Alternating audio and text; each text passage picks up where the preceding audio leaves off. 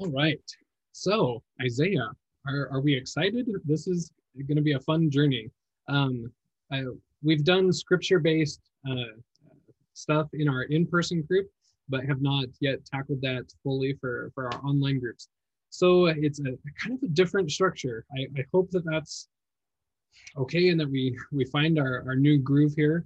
Um, but I, I find it's been really fun just going through uh, chapters one through three. Um, does anyone have any like insights or uh, things that popped out at them this week as they they studied chapters one through three, um, or just general questions before we kind of really dive in and, and start tackling uh, some of these verses? And if not, that's totally fine too. Still kind of getting people in here. Um, so, uh, how do you pronounce your name? Shamala or Shamala? Shamala, like Pamela. Okay, Shamala like Pamela. I'm writing that down. All right, yeah, go ahead. Thank you. Um, okay, so cucumbers. It talks about cucumbers. yes. And that was weird. I actually looked up cucumbers stood out to me so much. I was like, what the heck in the world that's coming? I've seen like fire and lots of bad stuff, but cucumbers? And a garden of cucumbers, which would be hard to grow in a place that is filled with fire and brimstone. Yeah. So there's there's two places that it references that here, and um, after the Israelites are basically cast out and they're being fed with manna, and mm-hmm. they're longing and wishing for cucumbers. They're like, "What the heck, manna? Ugh, God's feeding us from heaven." But where did the cucumbers go? Take us back to those. that's and a very really interesting. Yeah, so maybe that's just a total sidebar, but I thought that was cool. I love it. Yeah, because that was something that was pulled out in our in-person group here.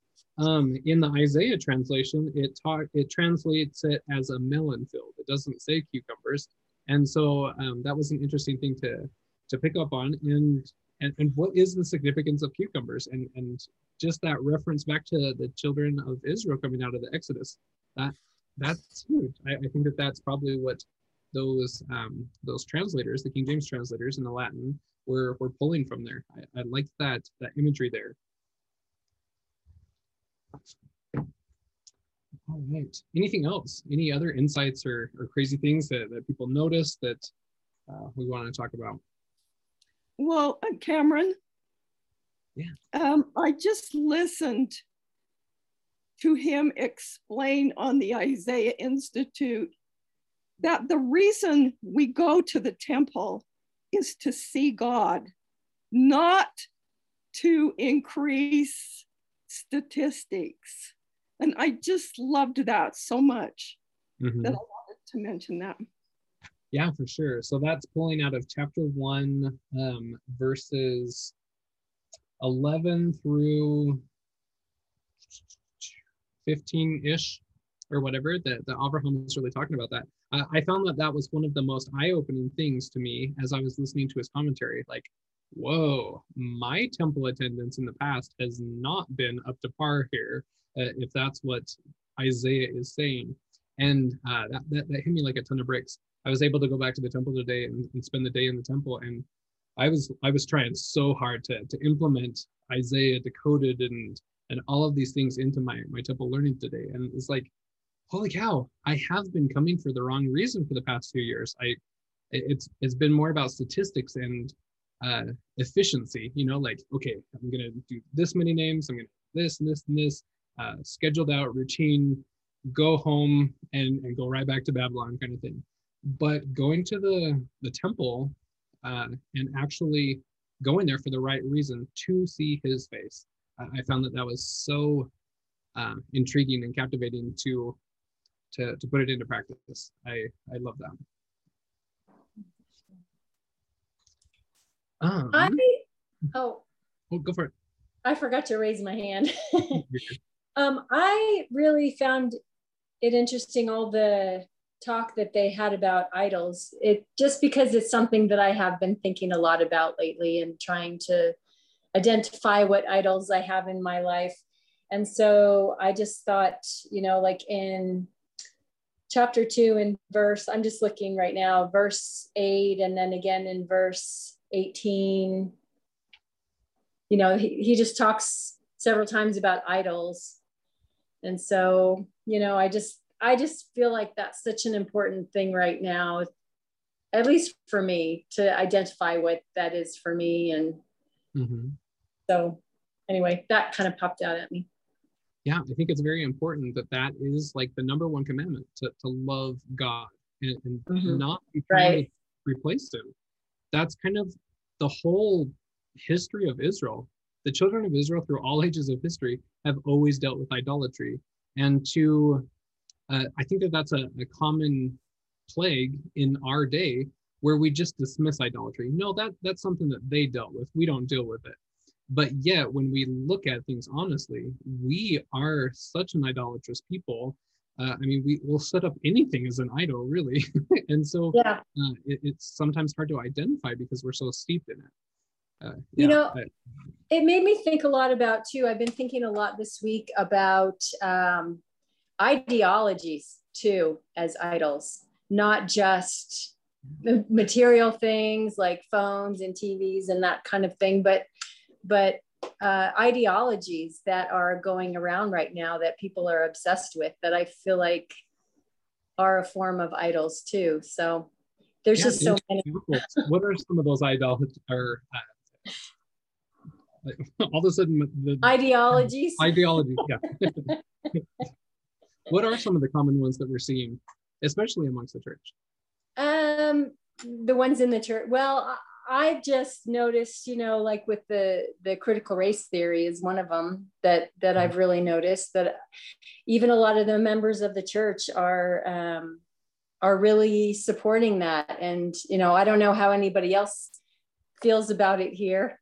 That's why I wasn't really going to say much about it, but but you know, from what I've studied, it it uh, it can replace God. Mm-hmm. So if you're not careful. yeah, exactly. And it seems like yes, these things have been around for a while in in ways, but like even just this last week, like we're just being like hit with ideology after ideology, you know, like LGBTQ and, and yes, absolutely, all of this stuff just being bombarded like crazy. Yeah, Alethea.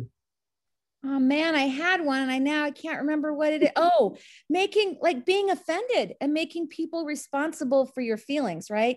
And Elder Bednar gave a talk long before this. Like when was that? 2017, the one about to act and not be acted upon, being our own agents, right? But just making other people responsible for our feelings.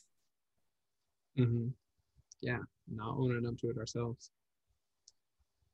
Um, oh, I was going to say that it's so interesting as you go back and know the history of the children of Israel after everything that happened and them having to spend that extra 40 years basically to wipe out that generation. And then finally they get to go into the new land. And they never did really understand to get get to the very purpose of being monotheistic is when they went into the, the land, they were told to get rid of the idols and the groves. And they never did do that. And that was really their downfall. They seemed to want to cling on to uh, these comforts of life or these other idols. And that's so interesting as we look at our day and age and see what is it that we cling on to, right? Mm-hmm. Yeah, for sure. Um, did anyone have a chance to to watch the the video that I sent out by the Bible Project? Um, so let me. I, am just going to pop the graphic up on the screen. Let me find it really quick. But um, this YouTube video is super helpful. I find that after we've studied Isaiah Decoded and have like this great framework uh, uh, for the ladder to heaven, now we kind of need the history overview and um, just a second, I'm trying to find it. It's in part two. Um, Put them in a right relationship with. Where we can kind of see Isaiah from from a whole perspective here. Um, let me screenshot this. Sorry, I did not prepare this ahead of time. Need to get better at doing that. Um, here's my screenshot, screen share. Okay, so that's kind of blurry, but it's off of a YouTube video, and I'll put the link in the description. But um, after the Israelites come out of exile, in the book of Isaiah, uh, chapters 40 through 48, they put God on trial and say, Well, you say you've done all of this stuff for us, but we don't see it because the gods of Babylon provided more for us than you did. And, and God's trying to tell them, no, that was me. That, that was me doing these things for you, not the gods of, of Babylon. What are you talking about? And they put him on trial, and then they end up saying, no, we'll, we'll we'll we're we're more convinced that that our blessings came from them rather than from from Jehovah. And so um, then the Lord counteracts that with the the suffering servant, the end time servant, and and that's why that comes about. Anyway, I found that very interesting as I was reading or watching that YouTube video um, and seeing how some of this stuff plays out. Um, we've studied it with like Ezra's eagle, etc. That that that Babylon captivity. Um, but here to have it in Isaiah's context and what he's seeing in context of the the, the ladder to heaven, I, I find that so very interesting. Uh, idolatry is is always rampant uh, amongst Israel's history there. Um, so any comments or anything, I'm going to hurry and copy these links into the chat before I forget to do that. Let me do that.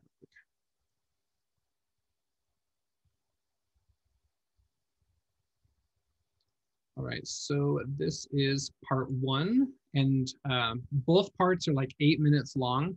So it's, I think it's like a must watch. Um, and I would probably like watch it every week before you get down and uh, start studying because it's so helpful to, to see the whole framework of Isaiah's history that he's talking about and then putting it into the bifid structure and then putting it into the the seven part uh, ladder to heaven, etc. Seeing these different contexts all come together is very helpful to me. I don't know. Um, in our in-person class here, we actually watched that 16 minute video and then really talked about it, fleshed it out as we read the material. And, and it seemed to spark a lot of conversation and uh, realizations about what we're seeing and what we're um, analyzing from the, the book of Isaiah. So I highly recommend watching that yeah. video. Yeah. Um, so let's kind of transition to the BIFID structure. So I sent out the um, email with this graphic that I made about the BIFID structure, taking it from Isaiah decoded directly and then kind of color coding it um, did everyone have a chance to kind of look at that and uh, see why we're studying the way that we're studying? Um, so Isaiah's seven part structure that's presented in Isaiah Decoded is in a chiastic form. It begins with ruin and rebirth and, and works its way all the way through disinheritance and inheritance. But it does it in two parts. So there's the first half of Isaiah, chapters 1 through 33, and then the second half of Isaiah, 34 through 66, where there's contrasting ideas on the same idea of like ruin and rebirth here for part one. And so this book that's called the, the Literary Message of Isaiah um, goes through each of these topics and, and fleshes them out um, in comparing the first half versus the second half. And so that's why we're studying, we're spending two weeks on each part of this chiasm and so uh, chapters one through three is about ruin and rebirth. Um, and then next week, we're going to be studying four and five and 34 and 35 to get this full picture of what ruin and rebirth looks like, what it is, why Isaiah is writing about it, and, and how it plays into the whole prophecy uh, in large. Um, does anyone have like any uh, experience with with studying Isaiah in the BIFID structure. I know we have some Isaiah uh, Institute veterans here and, and things. what insights do you uh, have from from looking at the bifid structure or this the seven part structure that has helped you uh, really understand where Isaiah is coming from and his uh, end time prophecies of it? Does anyone have any examples or or things that they can share from them?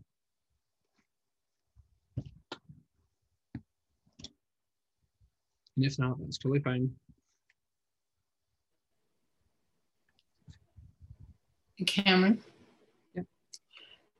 It seems like with the ruin and rebirth, and then where you're just talking about the the history there, it kind of seems like the rebirth is the hope because there's always hope, and that seems like that's what the rebirth is is the hope. Mm-hmm. Yeah, because the children of Israel always fall, right? I mean, we're natural man tendencies, etc uh, we're, we're not perfect. And so there's there's always judgment but there's a hope because there's an, always the opportunity for rebirth. So even though we ruin ourselves god makes it possible for a rebirth to happen as long as we want it and comply right? Yep yep. Um, so yeah if you watch that video that i put in the, the chat there it talks about judgment and hope but Isaiah or, or Avraham Gileadi words it as ruin and rebirth, but they're the same two concepts that, that get played out here. Yeah. So, um, let's actually just kind of dive in and uh, read from Isaiah Decoded here, or Isaiah, the book of Isaiah. Sorry. Um, so if every, I, I think that we'll kind of do this with every week we'll at least read like one chapter together. And so if you want to bring your King James Version, if you want to bring your um, uh, Isaiah Institute version, NIV, whatever you got, I think it's helpful to, to look and compare them uh, across each other. So I'm going to read the Isaiah Institute version. And um, I'm going to read, let's see, how many verses do we got here? So 31. So can I have two volunteers? And we're going to read like 10 verses each. So uh, if you want to just raise your hand in the chat or, or something like that. Um, so Shamala and um, do we have another volunteer? And Neil Westwood. Okay, so I'm going to read one. Are you getting? Where are you getting this from? Is this from the Isaiah Explained site? Uh, it can be. Yes, it's on there for sure. Okay, um, and then is that the one with all the commentary? I'm not. No, that's the apocalyptic one. Let's see. Uh-huh. Yeah, it, it's kind of organized where there's there's pieces of it everywhere. Yeah. Um, but if you go to IsaiahExplained.com, that's where it's in like chapter and verse form, very easy to to follow.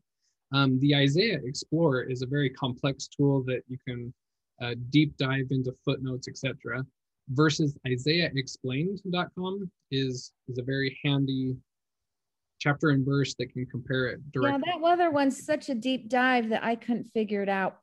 uh-huh. Yeah, it, it took me quite a while. It took me a good month just to play around, experiment with it before I finally started getting used to it.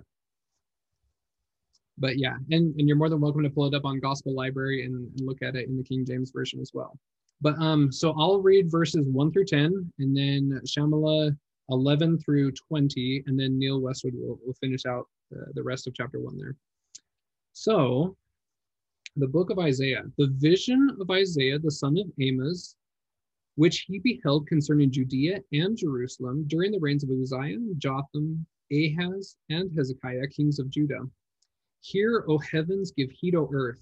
Jehovah has spoken. I have reared sons, brought them up, but they have revolted against me. The ox knows its owner, the ass its master's stall, but Israel does not know. My people are insensible. Alas, a nation astray, a people weighed down by sin, the offspring of wrongdoers, perverse children. They have forsaken Jehovah. They have spurned the Holy One of Israel. They have lapsed into apostasy. Why be smitten further by adding to your waywardness? The whole head is sick, the whole heart diseased. From the soles of the feet even unto the head there is nothing sound, only wounds and bruises and festering sores. They have not been pressed out or bound up, nor soothed with ointment. Your land is ruined, your cities burned with fire, your native soil is devoured by aliens in your presence, laid waste at its takeover by foreigners. The daughter of Zion is left like a shelter in a vineyard, a hut in a melon field, a city under siege. Had not Jehovah of hosts left us a few survivors, we should have been as Sodom or been like Gomorrah. Hear the word of Jehovah, O leaders of Sodom. Give heed to the law of our God, you people of Gomorrah.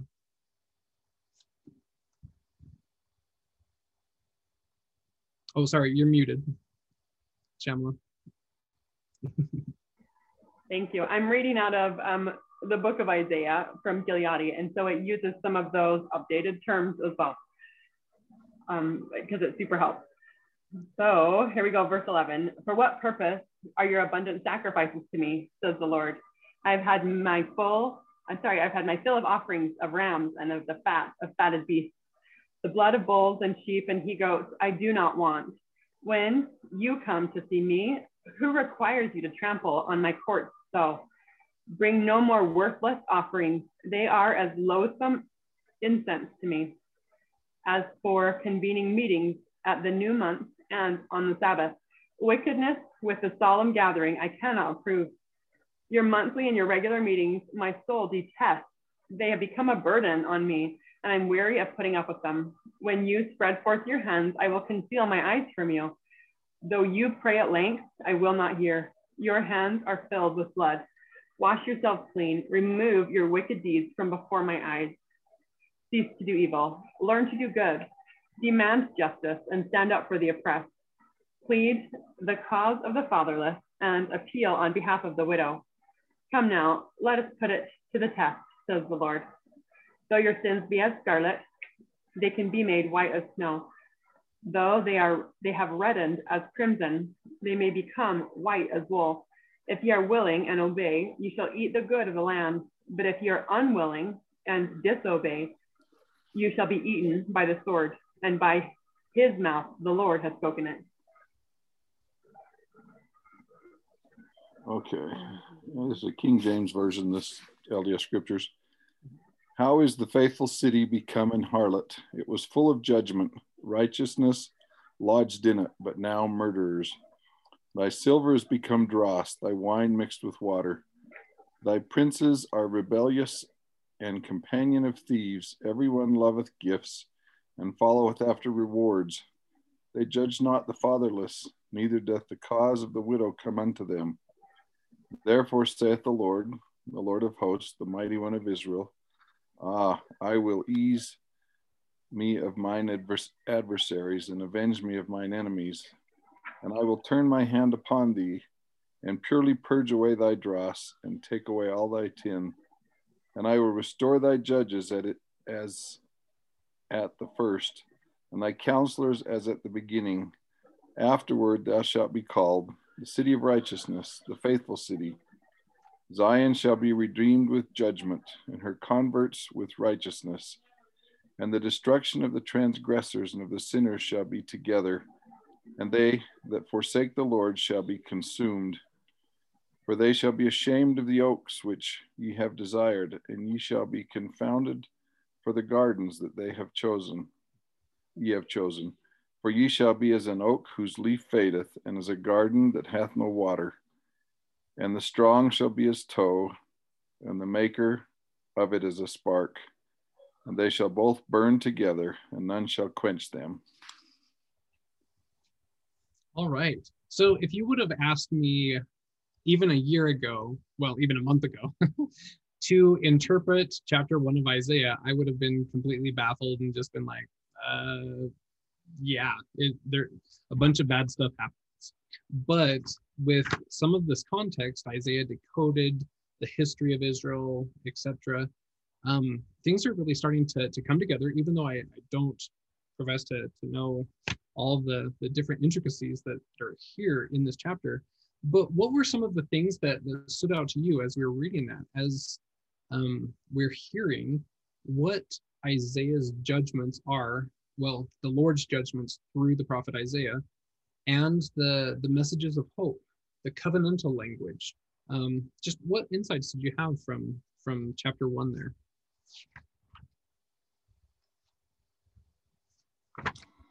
Well, he says a lot that he's weary of of all of the iniquity and you know all of the the sin and everything. He's grown so weary of it.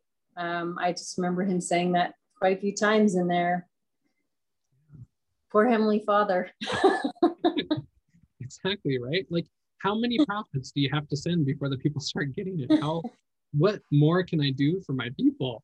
Uh, you know, he's only ever had imperfect people to work with, but but he always manages to to, to get his work done. Yeah. Yet in Isaiah's time, right before the Babylonian captivity, and in the end times, we we have some some very steep idolatry and and things to, to overcome, don't we? You know, and, it's not just the the world at large. I mean, in the church, this is uh, he's talking to to his covenant people here yeah, Alethea. Um, I'm just looking, let's see. Oh, 13. Bring no more worthless offerings. They're loathsome to me. And then 14, your monthly and regular meetings, my soul's my soul detests. So I mean, I as I was reading this today, I had so many notes, but some are from long ago. And I just had this thought, I need to write down my notes for this meeting separately, and I didn't do it. So, but I do remember that one of the things I wrote down was like, how do we worship differently? Like, what are we doing? How can we worship better? And then I also was thinking about the admonition, what the last two years, and actually, they're not even talking about it much anymore about keeping the Sabbath day holy. So, how, you know, how do we, like, when you spread forth your hands, I'll conceal my eyes. I don't want that um and so i just have been pondering like how how to make my worship more meaningful mm-hmm. yeah for sure and so then, like that's like to everybody like how do you make your worship more meaningful i know like one thing we've started doing we started this before they asked to keep the sabbath day holy but we always show up to church like 20 minutes early mm-hmm which is great. And then I will read and ponder, but then I hate it because people come up talking to me in the chapel. And it's like, no, don't talk to me, you know, or, or they're so loud, but that's one thing. And then um, somebody else had something to say. Was that you? Sh- sh- I always forget how to say your name. Sh- Shamala? Shamala. Shamala. Okay, sorry. It's yeah. like Alethea, right? yeah, your two names. Right. I but yeah. Um. So let's see. You can ask Neil as many times as you need to. yeah, Neil and then Jen. Sorry. I, I was just in. Uh, can I? Uh, 25. It. Uh, you know, we'll either be cleansed and purified, or as he says, I'll turn my hand upon thee. Sound like a you know a father going after his son or daughter for giving him a good licking. Mm-hmm. Um, and purge away thy dross and take away all thy tin. You know, as a student of the last days, we know that he is going to come and he will purge his house first and then purge the, the nations. And we can expect that, you know, we're going to we're going to get humbled uh, either by voluntary or he's going to make sure we do it. Mm-hmm. Yeah, for sure. Um, so then we'll go Janet and then Shamala. in answer to the question, how can we make our worship more meaningful? Um, Abraham said that we need to worship with a broken heart and a contrite spirit. We truly need to, to be repentant. We need to think about what we can do better and repent and offer the only thing that we can truly a broken heart and a contrite spirit. Yeah. Yeah, thank you. I like that. Thank you. Yeah, and then Shamala. Um, my thought has to do with possessions. For me, there has been no faster way to have a broken heart and a contrite spirit than the Lord literally taking away everything, including a place to live for us. Everything. And um, just before we moved, I was sitting in a sacrament meeting and they were talking about um, you know, idolatry. And it brings it up and, and they, they talked about the Sabbath and, and such, but it hit me like never before that all of the possessions we have are could they could be exactly what is possessing us. Hmm. That we could be possessed by possessions and we you know phones tvs okay those things as idols but what about clothes or pillows or bed or for heaven's sake even a home some people go house poor because they spend so much money on a home that they can't hardly afford food because they want to i don't know whatever. I'm not judging anybody but mm-hmm. um, mm-hmm. just things like that. Wherever we put our priorities and is it on possessions or things or is it on god and relationship? So there's my two cents. Yeah for sure. Um, I, I definitely had to look into myself on that one. Yeah for sure. I i found that's really coming to the forefront uh, for me this last year as well too yeah just possessions i mean uh, because some collections and obsessions that we have that, that really can pull the, the focus away um stefan did you have your hand up uh yes so i remember back living in la years ago and and um just a lot of uh, people there that i knew had so many possessions and exactly what you just said, Chamala. Um, we had a saying there that your possessions possess you. And I so agree with that. Um, I just think uh, as I look around and and see all these new homes being built, and they're like you know ten thousand square feet, twenty thousand square feet. I just look at that and I thought, oh my goodness, you know, and not to judge people because I think some people may have very good reasons for doing that. But there comes a point where, you know, enough is enough. And are you spending all your times taking care of your possessions versus taking care of yourself with the Lord? Yeah, for sure. Uh, Alethea. No, and I've been, you know, I said this the last, I don't know if it was the last class or the one before that, that I think we're going to replay out the saints at the time of the restoration and think about i mean they they were literally stripped of everything right um, as they moved from city to city state to state even just gathering to with the saints um, from europe i mean they literally left everything behind and they were stripped of everything and i've just you know been pondering that and thinking what what are we going to be stripped of? Mm-hmm. Yeah, for sure. Um, we'll go with Elle and then Stefan. Yeah, just what she said about being stripped of everything. It'd be easier, you know, what and what I think Neil said too, that we're humble. It's better that we strip ourselves of these things rather than have the Lord take them from us. I'm like, it would be better to start assessing you know i'm cleaning house and going through things and going oh do i really need this is this really important so yeah that's a good way to look at it you know what can we strip ourselves of mm-hmm. i really like that alethea yeah for sure i i think that that's one of the main reasons why missionaries do it so well because when they go to the mission field they really don't have a lot of possessions, do they? Mm-hmm. Um, you know, it's a suitcase, two, maybe three at the most, and and that's it for a year and a half or two years. And their whole focus is not about possessions at all. Exactly. And then Alethea? Uh, I'm probably one of the weird moms. I don't know if anybody else is like this, but probably the last three months of my kids' mission, I cry because I really don't want them to come home. I know that this is going to, like, they will never have this experience again. Even if you go on a mission as a couple, you will never be that devoted to the Lord again and that unencumbered by the world. And, and I, I like that because you know, and I just know what heartaches and challenges life is going to give them. And that's what life is about. And they, they can't just be missionaries forever. Right.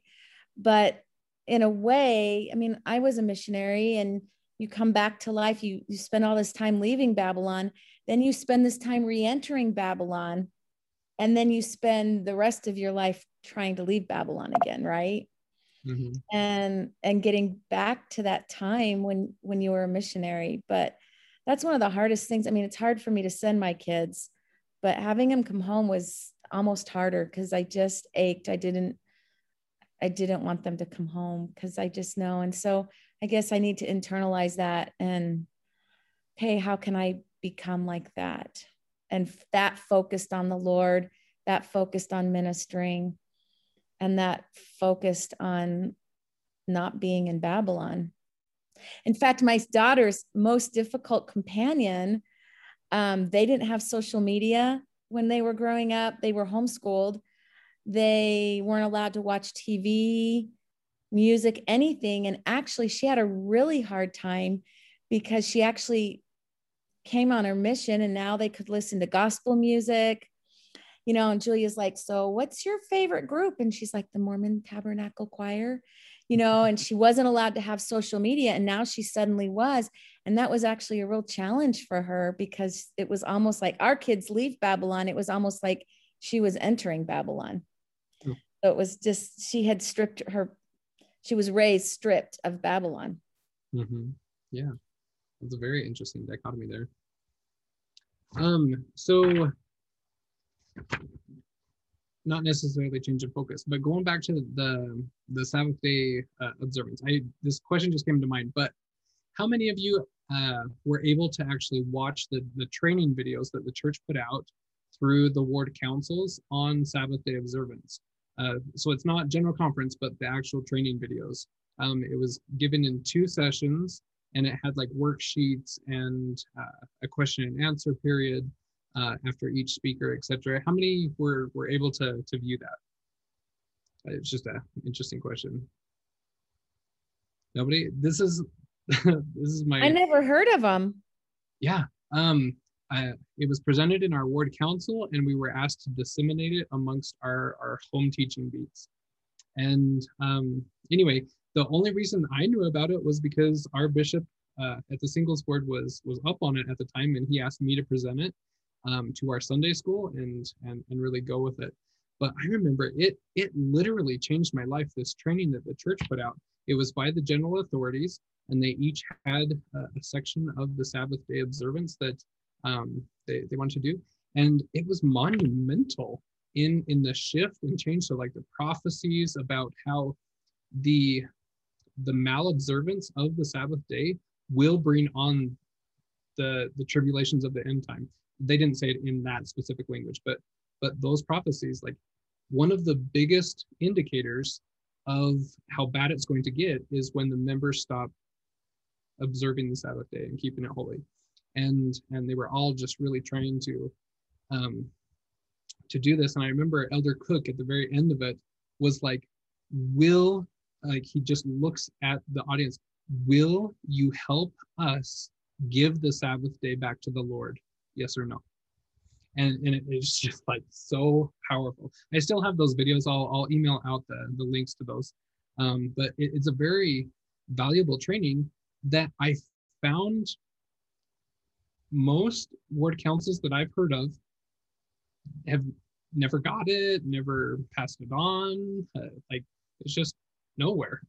It was in my singles ward but um, it, it was supposed to to disseminate throughout the whole church but it was an interesting kind of dead in the water training.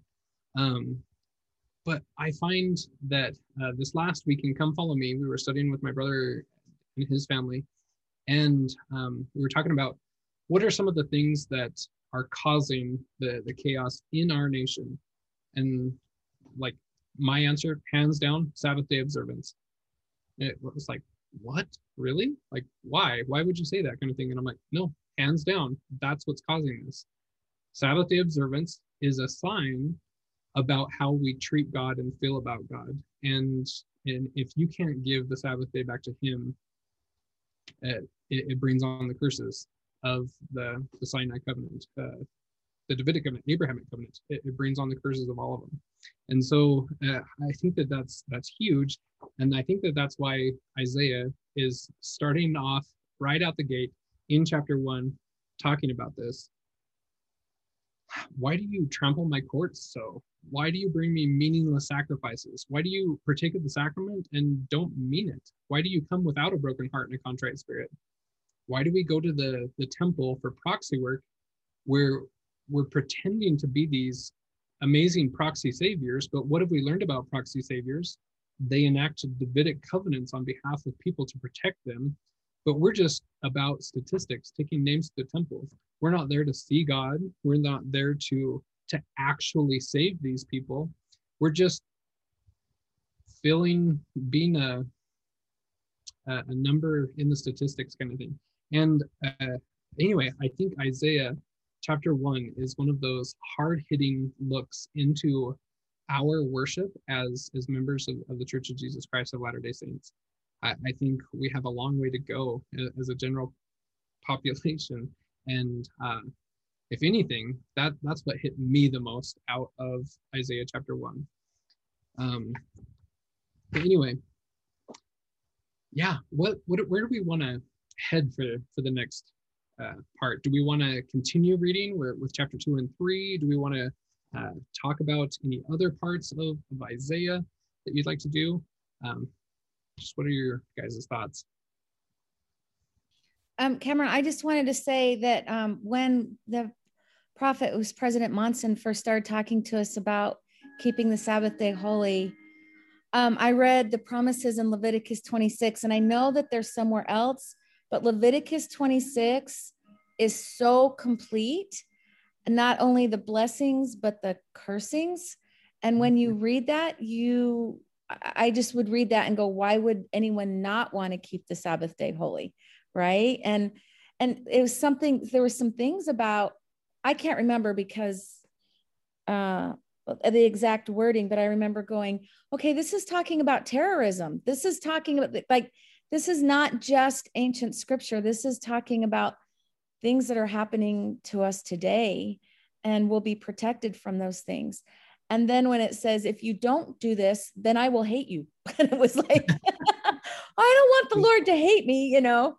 And um, and there was another word, not hate. Maybe it wasn't hate. There was another word. I will swear against you or something. And I'm like, oh, I don't want that.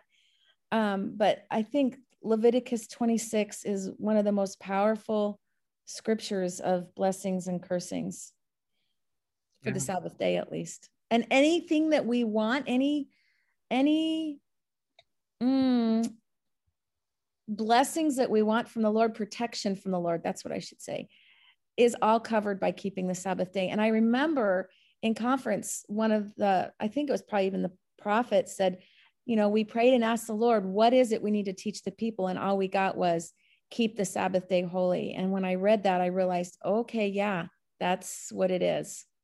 That's where it's at. And that's what Isaiah is telling us here, too, right? Mm-hmm. Yeah, exactly.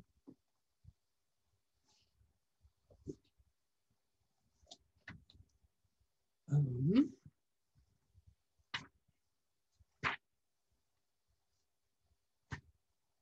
so yeah, let's go ahead and uh, read chapter two.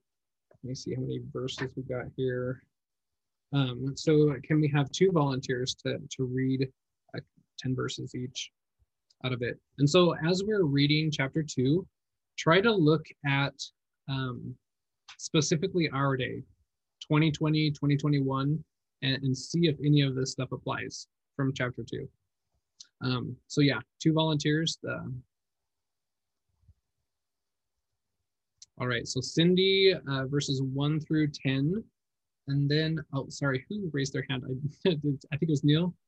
Yeah, all right, and then Neil can finish out.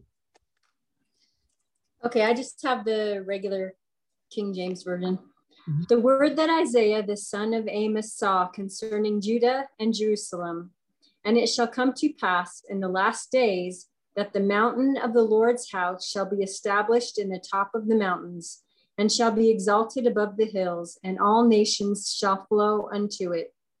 And many people shall go and say, Come ye, and let us go up to the mountain of the Lord, to the house of, of the God of Jacob. And he will teach us of his ways, and we will walk in his paths. For out of Zion shall go forth the law and the word of the Lord from Jerusalem. And he shall judge among the nations and shall rebuke many people, and they shall beat their swords into plowshares and their spears into pruning hooks. Nation shall not lift up sword against nation, neither shall they learn war any more. O house of Jacob, come ye, and let us walk in the light of the Lord. Therefore, thou hast forsaken the people, the house of Jacob, because they be re replenished from the east and are soothsayers like the Philistines, and they please themselves in the children of strangers. Their land also is full of silver and gold, neither is there any end of their treasures, and their land is also full of horses, neither is any there any end of their chariots, and their land is also full of idols. They worship the work of their own hands, that which their own fingers have made. And the mean man boweth down, and the great man humbleth himself. Therefore, forgive them not. Enter into the rock, and hide thee in the dust, for fear of the Lord and for the glory of his majesty. The lofty looks of man shall be humbled, and the haughtiness of men shall be bowed down, and the Lord alone shall be exalted in that day. For the day of the Lord of hosts shall be upon everyone that is proud and lofty, and upon everyone that is lifted up, and he shall be brought low. And upon all the cedars of Lebanon that are high and lifted up, and upon all the oaks of Bashan, and upon all the high mountains, and upon all the hills that are lifted up, and upon every high tower, and upon every fenced wall, and upon all the ships of Tarshish, and upon all the pleasant pictures. And the loftiness of man shall be bowed down, and the haughtiness of man shall be made low, and the Lord alone shall be exalted in that day. And the idols he shall utterly abolish, and they shall go into the holes of the rocks and into the caves of the earth, for fear of the Lord and for the glory of his majesty, when he arises to shake terribly the earth. In that day, a man shall cast his idols of silver and his idols of gold which they made each one for himself to worship, to the moles and to the bats, to go into the clefts of the rock and into the tops of the ragged rocks, for fear of the Lord and for glory of his majesty, when he arises to shake terribly the earth. Cease ye from man, whose breath is in his nostrils, for wherein is he to be accounted of?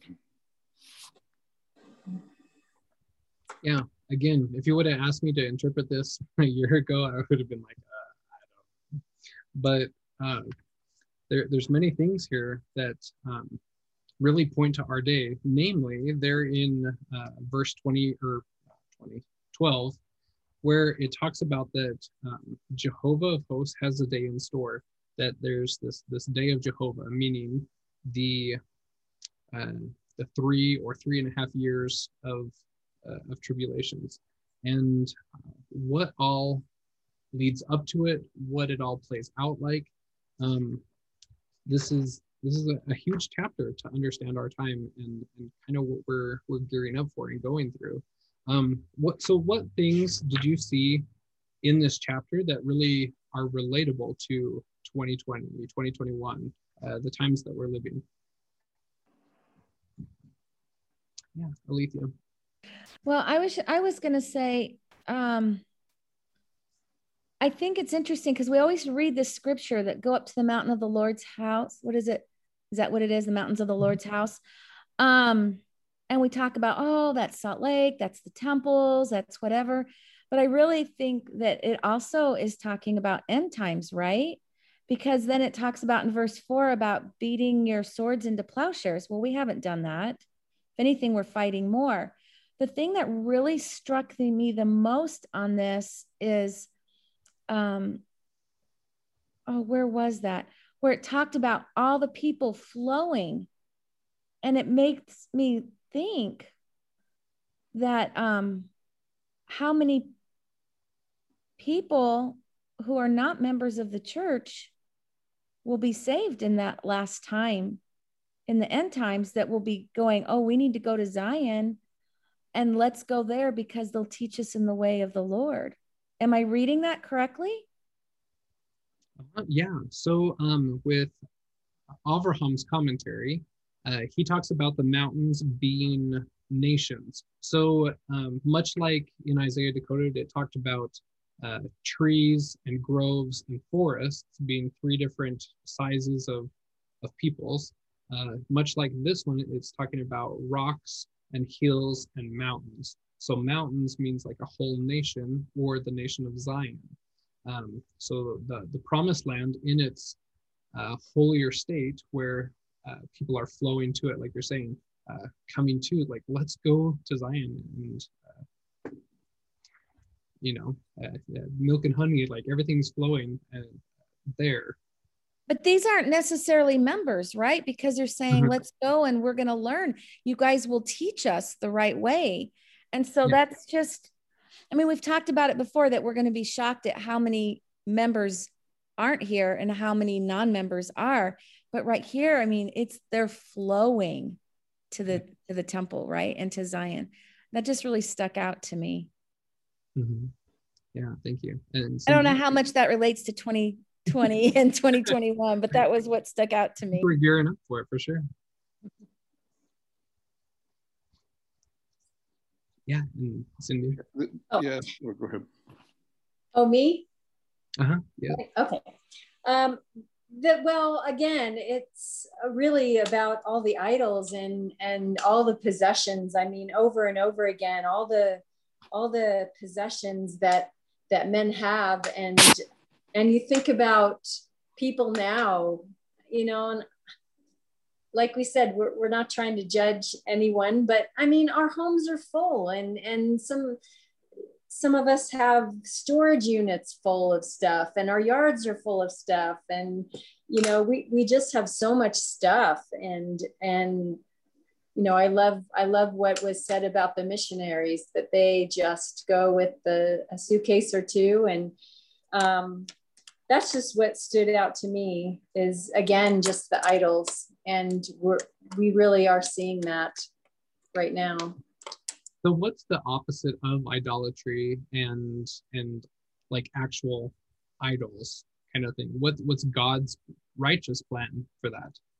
Yeah, he gives well, it. Mm-hmm. Yeah, I think it's okay to have possessions, but they shouldn't be more important to you than God or yeah. Jesus Christ or you know yeah. or family or you know things like that exactly. As I was pondering that in the temple today, I was thinking about, oh man, like, because Satan uh, has a, a counterfeit for everything, right? And so, like, here's the the law of consecration, where yes, you are a steward, but these things don't mean anything to you unless you're giving thanks to God, kind of thing. And then idolatry is the exact opposite, and and Satan's counterfeit to this lofty goal of uh, full on consecration, right? And and how idolatry is even in uh, socialist and, and, communist forms of of thinking or those ideologies there. Um, anyway, it was just very insightful to me thinking, okay, because I, I went in going, how can I better fight idolatry in my own life? And it was, well, take a look at the pattern. What is it in opposite of? Counteract it with that. Start consecrating more and it was like oh okay i got this. I, it was just a, a light bulb moment for me i guess. But yeah um i think it was neil were, were you had a comment there? It was just yeah there's a lot in this this chapter related to the last days. Uh, uh you know, it's talking about the earth being shaken. We're living in those times when the earth is in turmoil and we have all stuff going on. Um, the the, two cities, New Jerusalem and Old Jerusalem, one where the law be and the Lord's in the other one. Well, that's after the millennium starts and built.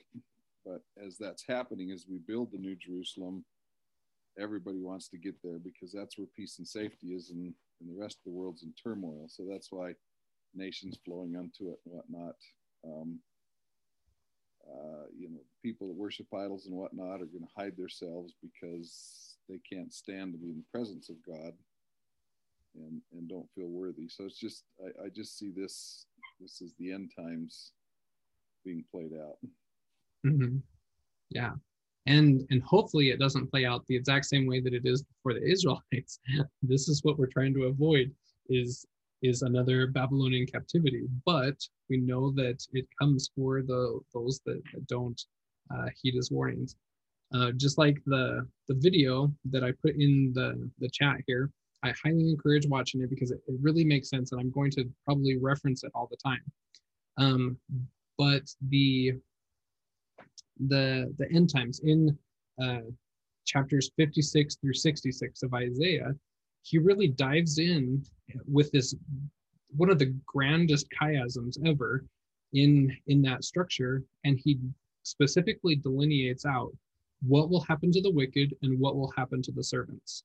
And you get to choose. What do you want to do? Israel has played it out over and over again the the wrong choice to make and what the punishments are. But if you still want that it that pathway is is still open. You can take that if you want, but I'm trying to give you all the examples of when it didn't work out. But if you'll just become my servants, it, it all works out and you you get the, the, the blessings that that come from a covenant, uh, from all three of the covenants, Davidic, Sinai, and, and Abrahamic. Um Shamla had her hand up. Oh, sorry. Yeah, go for it.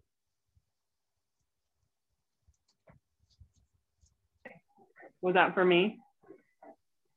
Thank you. Um, I don't know if am I the only one that doesn't want to bring up or is willing to bring up the elephant in the room of they please themselves and the children of strangers. Yeah. Talking about that. That's very 2020, 2021. And it brings up the same verse or right after the cucumbers, right? There's this one place where there's luscious melons where it requires water and a garden and if not for this, it would have been like Sodom and Gomorrah, which mm-hmm. you know was known for a lot of things, but sodomy, I'm sure, was one of them. So, um, yeah, that resonates and how it's open. It just is open yeah, and acceptable. I, I came across something and it was like, oh my gosh, it, it hurts me just to say it, but pedophilia is a this it was an advertisement saying, this is not my personal opinion, um, but an advertisement saying pedophilia is a normal sexual orientation and that we need to be um, open, open to that is what the advertisement said. Um, and it just absolutely shocked me first to see it on my feed, but to know that that kind of thing is just open. I don't have another word for it, but yeah. How how does and, this acceptable like that? Yeah. Socially okay. Yeah. Exactly. Because it's not okay. So uh, I, there you go. You're welcome for making it as awkward as I could.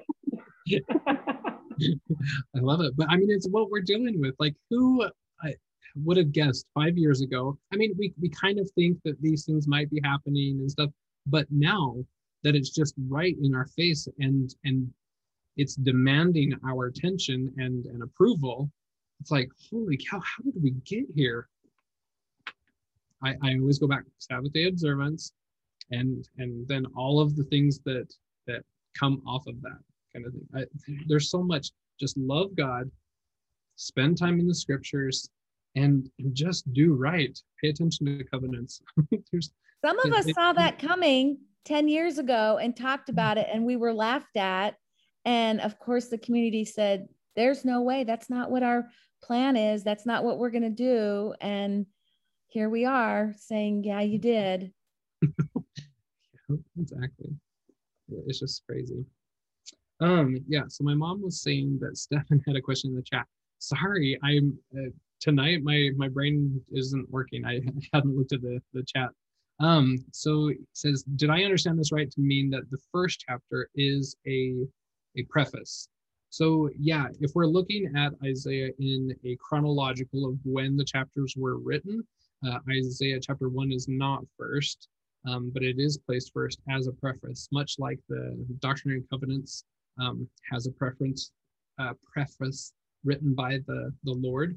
Um, uh, yeah, this this chapter one here is is kind of the preface, and and what it's doing is laying down the bifid structure of ruin and rebirth. It's kind of giving us this this outline of yes, the children of Israel always ruin themselves, but there is rebirth, there is hope if you'll take it, if you'll take your covenant seriously. And, uh, you know, just like President Nelson always talks about, especially like when he started uh, his presidency, how they announced that in the Salt Lake Temple and saying, begin with the end in mind. Do whatever it takes, wherever you're at, get on the covenant path, stay on the covenant path, keep enduring to the end. Like there's more than just floating along and, and trying to uh, just outlast. Uh, this is about rising to the occasion that, that we've been called and foreordained to, to perform in these last days. Yeah, Stefan. So my last job, um, I worked for the Covey family. And of course, as we all know, one of the seven habits is to work with the end in mind. And so we used to coin that as to Coveyise something. and it makes all the difference in the world in business, in the gospel. Uh, you know, it, it, just seems to be uh, an incredible principle because if all of us could understand what the eternities were about and then work backwards from there, wouldn't we do things so much differently in our lives? Mm-hmm. Yep, exactly. I, I love that. I haven't read that book for so long. I need to pull that back out and internalize it again. That's a, a great one. All right. Well, I I hope we're we're all stoked for Isaiah. Um, it's it's going to be a wild ride, but um, if you have any questions and comments or uh, suggestions for how to lead these group discussions better, I'm always open to that. Uh, studying scriptures together is always kind of uh, a hard one um, you know, rather than just like kind of diving into some scriptures, analyzing them, etc. But um, anyway, I, am willing to take it wherever anybody wants to suggest, and uh, we'll we'll go from there. But um, yeah, I highly recommend those those two videos, 16 minutes long, to to watch that, get familiar with the the historicity of uh, the book of Isaiah and uh, kind of the the context that we're we're starting to see it. Um, and yeah, um, if anybody has any questions or anything about uh, any of the Isaiah Institute or IsaiahExplained.com, uh, how to navigate, how to access those things, the apocalyptic commentary is available for for free on lots of different places, um, but also on that app for like four or five dollars.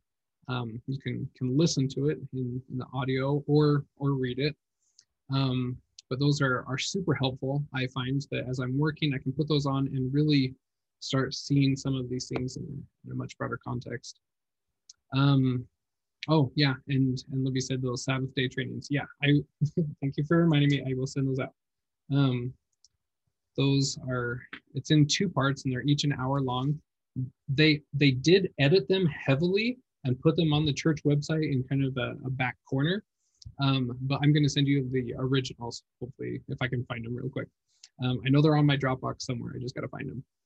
Um, and, and all the handouts and, and everything with them. Um, let's see. So, uh, Stefan, are you raising your hand again or did it just not? Uh, yeah. So okay. we didn't just say anything of chapter three in Isaiah, but I've always been amazed at how Isaiah saw our latter days. And at the end of the chapter, he, you know, in verses 18, 19, 20, he lists 18 items of what goes on in our world and how people adorn themselves and uh, you know the tinkling of ornaments around their feet and their, their you know it's just amazing how he explains in his own words because he you know doesn't have our vocabulary right yeah. as to try to explain what it's going to look like in our day and age and it, he does a pretty good job actually, you know, of saying, "Wow, you guys have really overdone it a little here." yep. I I don't remember if it was in this group or, or um, uh, one of the one of the study groups. They they said that it's interesting in the Utah culture at church that sometimes it's kind of hard to keep up with the Joneses as far as appearance and, and all of the different things. Um, uh, being a hick from Idaho, small town, I, I don't really see that as much. But um, I, I kind of seen it when I went back to Colorado to visit my my sister a, a few weeks ago, and I was like, oh man, it kind of does exist. but um, uh, as I was reading Isaiah this week, I'm like, man, we we really do need to to do some some work on this. That um, the the gospel is kind of have this this outer shell of haughtiness that um, we need to debase ourselves, humble ourselves, and, and seek the Lord in, in true things. Um, sorry, that was a long tangent, but uh, I, I, I loved that insight from uh, uh, one of these groups uh, about kind of that that culture of, of keeping up with the Joneses. There, I I've recently encountered that. And, oh, okay, I get what you're saying. All right. Well, I, I think with that, we'll uh, say adieu for the night, but uh, it's been fun. I, I'm super excited for Isaiah. It's, it's, it's now becoming fun. I've never thought of it as fun. And this is one of my first times through really engaging it uh, with, with full power. Uh, I think it's super crucial for uh, this year and in the coming uh, couple, three years to really understand this and start teaching it. Um, I, I, think I'm going to bring back my my suggested homework assignments um, uh, in in future weeks as we're going through to to really start sharing this in different ways and and things so that we can start uh, bringing other people along with this. Uh, feel free to invite others to the group, uh, whichever group uh, the Sundays or, or the Wednesdays um, to, to kind of help people understand Isaiah for, for the first time, uh, many for the first time. Um, uh, I find that uh, openly talking about it all the time uh, is, is so helpful in my communications with, with family members and friends um, that Isaiah is so crucial. And anyway, uh, that that'll come later in, in my homework assignments. but um, yeah, thanks everyone for your participation. It's been so fun. I'm, I'm super excited uh, to, to keep uh, studying this for the for the next 14 weeks. Thank awesome. you, Cameron. Thank you so much. Yep, you're welcome. All right, we'll see everyone next week. Good night.